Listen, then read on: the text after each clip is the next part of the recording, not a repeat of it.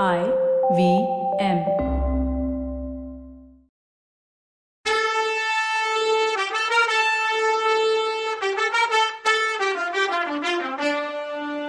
வணக்கங்க. நான் கவிதா பேசுறேன். வெல்கம் டு கதை பாட்காஸ்டின் பொன்னியின் செல்வன். இது எபிசோட் நம்பர் எண்பத்தி ரெண்டு முதல் மந்திரி கொடுத்திருக்க இந்த வேலையில எல்லாத்தையும் விட ஆபத்தானதா இருக்கும் போலயே அப்படின்னு நினைச்சுக்கிட்டான் வல்லவன். ஒரு பக்கம் மொரட்டு கரிகாலன். இன்னொரு பக்கம் சகலகலா வில்லி நந்தினி. இது ரெண்டுக்கும் இடையில சிக்கி சீரழிகிறவன் நானா? இதுல நம்பி வேற வந்து என் கூட சேர்ந்துப்பான்னு சொன்னாங்க. அவனையும் காணும். ஆனா அவன் இதுவரைக்கும் எனக்கு ஒரு கெடுதலும் செஞ்சதில்ல. உதவிதான் செஞ்சிருக்கான். அவனோட சேர்ந்து போனாலாவது ஏதாவது ஜாலியா பேசிட்டு இருக்கலாம். அலுப்பா இல்லாமையாவது இருக்கும். எங்க வந்து சேரப்போறான் அவன்? அவனுக்காக எவ்வளவு நேரம்தான் மெதுவா போறது வேற? இந்த இடத்த நான் முன்னாடியே பார்த்துருக்கேனே. இதுதானே இளவரசியும் அவ தோழிகளும் முதல்ல பார்த்து கத்துன இடம் அப்புறம் என்னை பார்த்து சிரிச்ச இடம். கொஞ்சம் நின்றுட்டு போலான்னு நின்னான். இறங்கி நதிக்கரையோரமா பார்த்தான். தெளிஞ்ச நீர் அவனுக்கு சந்தோஷத்தை கொடுத்துச்சு. இந்த சுழல்ல ஏதோ முகம் தெரியுதே யார் முகம்? இளவரசி குந்தவதான் இவன் பார்த்துட்டு இருக்கும்போது கண்டேன் கண்ணுக்கினிய கண்டேன்னு பாட்டு கேட்டுச்சு. யாரா அதுன்னு திரும்பி பார்த்தா யாருமே இல்லை. குரல் எங்கேருந்து வருதுன்னு பார்த்தா மரக்கிளை மேல நம்பி உட்கார்ந்துருந்தான். ஓ வீர வைஷ்ணவரே உங்க கண்ணுக்கு அவ்வளோ இனியவனா தெரியுறேனா நான்னு கேட்டான் வல்லவன். மரத்துலேருந்து கீழே இறங்கின நம்பி நான் ஒன்றும் சொல்லலப்பா. உடைவாள் வேல் எல்லாம் வச்சுக்கிட்டு நீ என் கண்ணுக்கு பயங்கரமா தெரியுறேன்னா. அப்புறம் யார சொன்னீங்கன்னு கேட்டான். முழு முதற் கடவுள். அதான் எங்க திருமால் வாமன அவதாரம் எடுத்தப்போ வானத்தை அளக்கிறதுக்காக ஒரு காலை தூக்குனப்போ உங்க சிவபெருமான் கண்ணுக்குன்னு அவன் சொல்ல வரும்போது ஓய் கொஞ்சம் நிறுத்தும் ஓய். இந்த மாதிரி சிவனை குறைச்சு சொல்ற வேலையெல்லாம் வேண்டாம். இல்லைன்னா நடக்கிறதே வேறன்னா வல்லவன். என்ன என்ன பண்ணிடுவ தம்பி? முதலையை கொன்று யானையை காத்த பெருமாள் சக்கரம் இருக்கும்போது யார் என்ன என்ன செய்ய முடியும்னா பழையாறையில ஜனங்க கொந்தளிச்சு போய் அரண்மனைக்கு வந்தாங்க இல்ல? அப்போ சில காளாமுகர்களும் அந்த கூட்டத்துல இருந்தாங்க. அவங்க பேசுறத கேட்டேன். அவங்க சோழ நாட்டில் உள்ள வீர வைஷ்ணவர்களை மகாகாளிக்கு பலி கொடுத்து அவங்க மண்ட ஓட்டையெல்லாம் குமிச்சு அடுக்கி அது மேலே நின்று ஆனந்த கூத்தாடணுமா ஆசையாம். மண்டை பத்திரம் ஓய் அப்படின்னா. ஆனால் உங்கள் மண்டை தாங்கும் போலயே அந்த ஆட்டத்தை எல்லாம் வழியெல்லாம் நிறைய பேர் காளாமுகர்களை பார்த்தேன். அதனால பெட்டர் சிவனேன்னு நீங்கள் உங்கள் முன்குடுமி வேஷத்தை மாற்றிக்கோங்கன்னா முடியாது. அது மட்டும் முடியாதுன்னா நம்பி. என்ன முடியாதுன்னு கேட்டான் வல்லவன். நீ சொன்னியே அந்த பேரை மட்டும் சொல்லவே முடியாது. விஷ்ணுவேன்னு சொல்லி என் வேஷத்தை மாத்திக்குவேன் அங்க பாருன்னு சொன்னான். அங்க அவன் காட்டின திசையில ஒரு பல்லக்கு போயிட்டு இருந்தது. அதுக்குள்ள யாரோ பொண்ணு தான் இருக்காங்கன்னு தெரிஞ்சது. ஆனா யாருன்னு தெரியல. யாரோ ராஜகுலத்து பெண்மணியா தான் இருக்கணும். யாரா இருக்கும்? பல்லக்கு தூக்கிகளை தவிர ஒரு தாதி மட்டும் பக்கத்துல போயிட்டு இருக்கா. தாதின்னா தோழி. வைஷ்ணவரே அந்த பல்லக்கில் இருக்கிறது யாருன்னு தெரியுமான்னு கேட்டான் வல்லவன். தம்பி நான் சொல்கிறத கேளு. உனக்கு சம்பந்தமே இல்லாத விஷயத்தில் மூக்க நுழைக்காது. ஏற்கனவே இது மாதிரி மூக்க நுழைச்சு நிறைய மாட்டியிருக்க. வழியில் எத்தனையோ பேர் போவாங்க வருவாங்க. உனக்கு அதை பற்றி என்னன்னு கேட்டான். வா போலான்னா. ஓ அப்படியா விஷயம். வீர வைஷ்ணவர் இப்போ தம் வேலையை மட்டும் பார்க்க ஆரம்பிச்சிட்டிங்களா என்ன? எப்போலேருந்து? வீரநாராயணபுரத்தில் நடந்ததை மறந்துட்டீங்களா? அங்க பல்லக்குல போனவங்களுக்கு ஏதோ ஓலை கொடுக்க சொன்னீங்களே மறந்துட்டீங்களான்னு கேட்டான் வல்லவன். அதெல்லாம் பழைய கதை. இப்போ ஏன் அதை இழுக்கிறேன்னா நம்பி. போனா போட்டோம். நீங்க வழியில என் கூட வந்து சேர்ந்துப்பீங்கன்னு சொன்னாங்க. உங்களுக்காக தான் இத்தனை நேரம் மெதுவா போயிட்டு இருக்கேன். வர்றீங்களா இல்லையான்னா? தம்பி நீ குதிரையில போற. நான் கால்நடையா வர்றேன். நாம எப்படி சேர்ந்து போக முடியும்? ஒன்று செய் நீ போய் கொள்ளிடக்கரையில வெயிட் பண்ணு. நாளைக்கு காலையில வந்து சேர்ந்துக்கிறேன்னா. இவன் வேற ஏதோ ஒற்றன் வேலை வச்சிருக்கான்னு புரிஞ்சிச்சு வல்லவனுக்கு.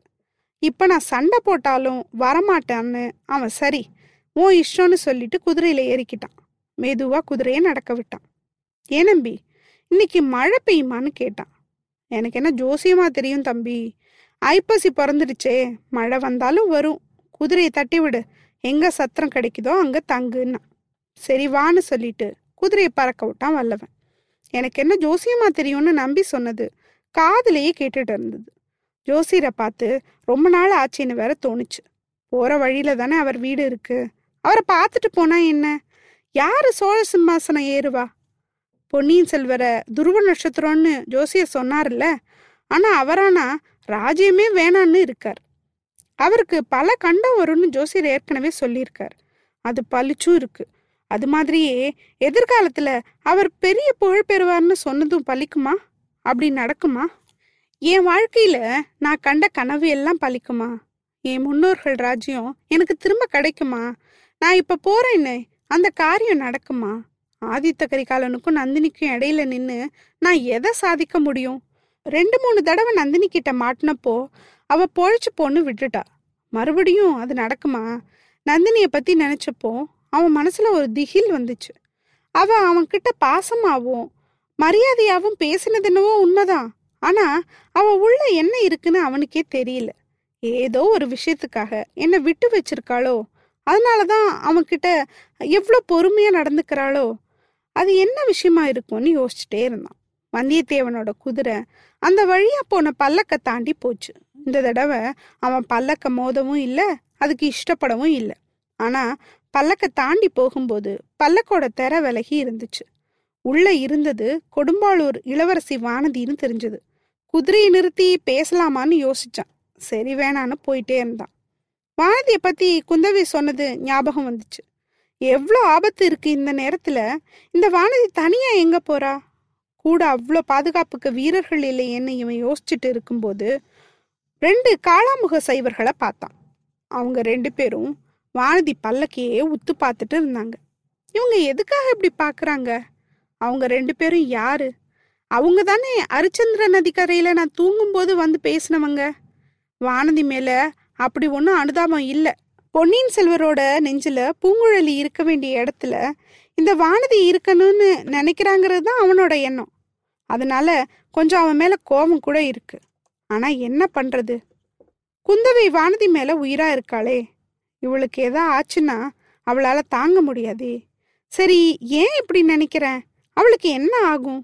சம்மந்தமில்லாத காரியத்தை தலையிடுறதே உனக்கு வேலையா போச்சுடா வல்லவா? உன் வேலையை பாரு தம்பின்னு அவன் மனசே அவனுக்கு சொன்னுச்சு. ஆனாலும் வானதி பல்லக்க அந்த காளாமுகர்கள் பார்த்துட்டு நின்றுட்டு இருந்தது அவனை ரொம்ப டிஸ்டர்ப் பண்ணுச்சு. அதுக்குள்ள ஜோசியர் வீடு வந்துடுச்சு. சரி எல்லாத்தையும் அவர்கிட்டே கேட்டுடலான்னு நினச்சிக்கிட்டான்.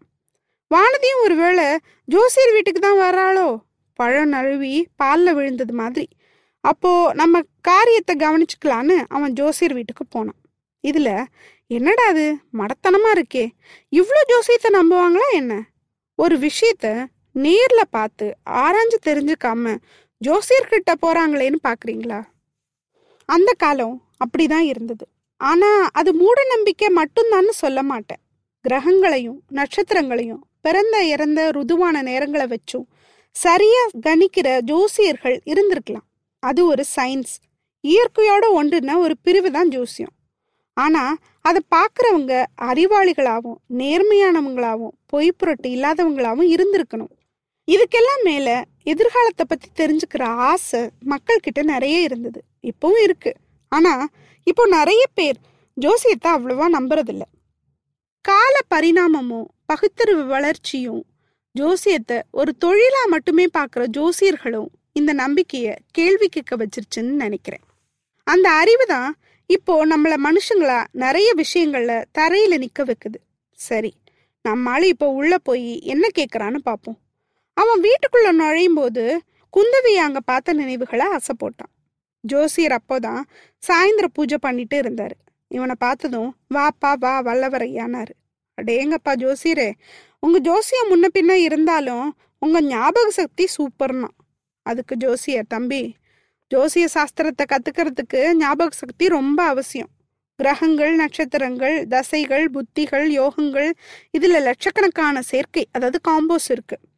அவ்வளவையும் மனசில் வச்சுக்கிட்டு வருஷம் மாசம் நாழிகை நாள் வினாடி. ஒரு வினாடியில நூத்துல ஒரு பங்கு நேரம் இவ்வளவையும் கணக்குல வச்சுக்கிட்டு பார்த்து சொல்லணும். போட்டோம்.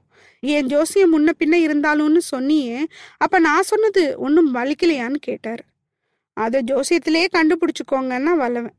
கண்டுபிடிக்கலாமே. இப்போ சொல்றேன் கேளு. உனக்கு நான் சொன்னது பலிச்சிருக்கணும். இல்லைன்னா நீ என்னை பார்க்க திரும்ப வந்திருப்பியான்னாரு. ஆமாங்க ஜோசியரே. உங்க ஜோசியம் பழிச்சுதுன்னா அப்படி பழிச்சது என்னன்னு கேட்டார். நீங்க எனக்கு சொன்னது அப்படியே நடந்துச்சு. நீங்க என்ன சொன்னீங்க? நீ போற காரியம் நடந்தா நடக்கும் நடக்காட்டி நடக்காதுன்னு நீங்க அதுபடியே நடந்துச்சு இல்ல. என்னை பார்த்த உடனே ஓடுனுச்சு. ரொம்ப காமெடி பண்றியே அப்படின்னாரு. காமெடிலாம் பண்ணல. எனக்கு கோவம் வருதுன்னா தம்பி இந்த குடிசைக்குள்ள வரும்போது கோவத்தை எல்லாம் மூட்டை கட்டி வச்சுட்டு வரணும்னாரு. அப்படி பண்ணலான்னு தான் பார்த்தேன். வாசல்ல உங்க சீட பிள்ளைய காணும். கோவ மூட்டைய யாராவது எடுத்துட்டு போயிட்டா என்ன பண்றது? அது சரி. உங்க சீடை எங்கன்னு கேட்டான். இன்னைக்கு ஐப்பசி அமாவாசை இல்லையா? அதனால கொள்ளிடக்கரைக்கு போயிருப்பான் அப்படின்னாரு. அமாவாசைக்கும் கொள்ளிடக்கரைக்கும் என்ன சம்பந்தம்? அப்படின்னு கேட்டான். கொள்ளிடக்கரையில காளாமுகர்கள் கூட்டம் நடக்குது. என் சீடன் காளாமுகத்தை சேர்ந்தவன்னாரு. ஜோசியரே நானும் சைவ மதத்தை விட்டுட்டு உங்க ஃப்ரெண்டு திருமலை இருக்காரே வீர வைஷ்ணவர் அவர்கிட்ட தீட்சை வாங்கிட்டு வைஷ்ணவ மதத்துல சேர்ந்துடலான்னு இருக்கேன். வரும்போது காளாமுக சைவர்களை பார்த்தேன். அவங்க பயங்கர உருவத்தையும் வச்சிருக்க மண்ட ஓட்டையும் பார்த்தா சைவத்துல இருக்க வேணான்னு தோணுதுன்னா. தம்பி எத்தனை யுத்தத்துல கலந்துட்டு இருப்ப உனக்கு மண்ட ஓட்டை பார்த்தா பயமா என்னன்னு கேட்டார். பயமெல்லாம் இல்லை அருவருப்பு தான் எதிரிங்களை கொள்றது வேற அவங்க மண்ட ஓட்டு மாலையை போட்டுக்கிறது வேற என்ன ஓ முதலாளி. ஆதித்த கரிகாலன் கூட தான் வீரபாண்டியனை கொன்று தலையெடுத்துட்டு ஊர்வலம் போனாரு. அவர் ஏதோ சபதம் பண்ணியிருந்தாரு. ஆனா அவர் கூட மண்ட ஓட்டை எடுத்துக்கிட்டு மாலையா போட்டுக்கலையே. இவங்க ஏன் இப்படி பண்றாங்க? அப்படின்னு கேட்டான். வாழ்க்கை நிரந்தரமானது இல்லை. அது மறந்துடாம இருக்கணும்னு தான் அவங்க அப்படி பண்றாங்க. நீயும் நானும் விபூதி பூசிக்கிறோமே. எதுக்கு? இந்த மனுஷ உடம்பும் ஒரு நாள் சாம்பலா போகுங்கிறத மறந்துடாம இருக்கத்தான். ஆனா அந்த வாழ்க்கைக்குள்ள மனுஷன் என்ன ஆட்டம்லாம் போட்டுடுறான்? அடுத்த எபிசோட்ல பார்க்கலாம். அது வரைக்கும் நன்றி வணக்கம்.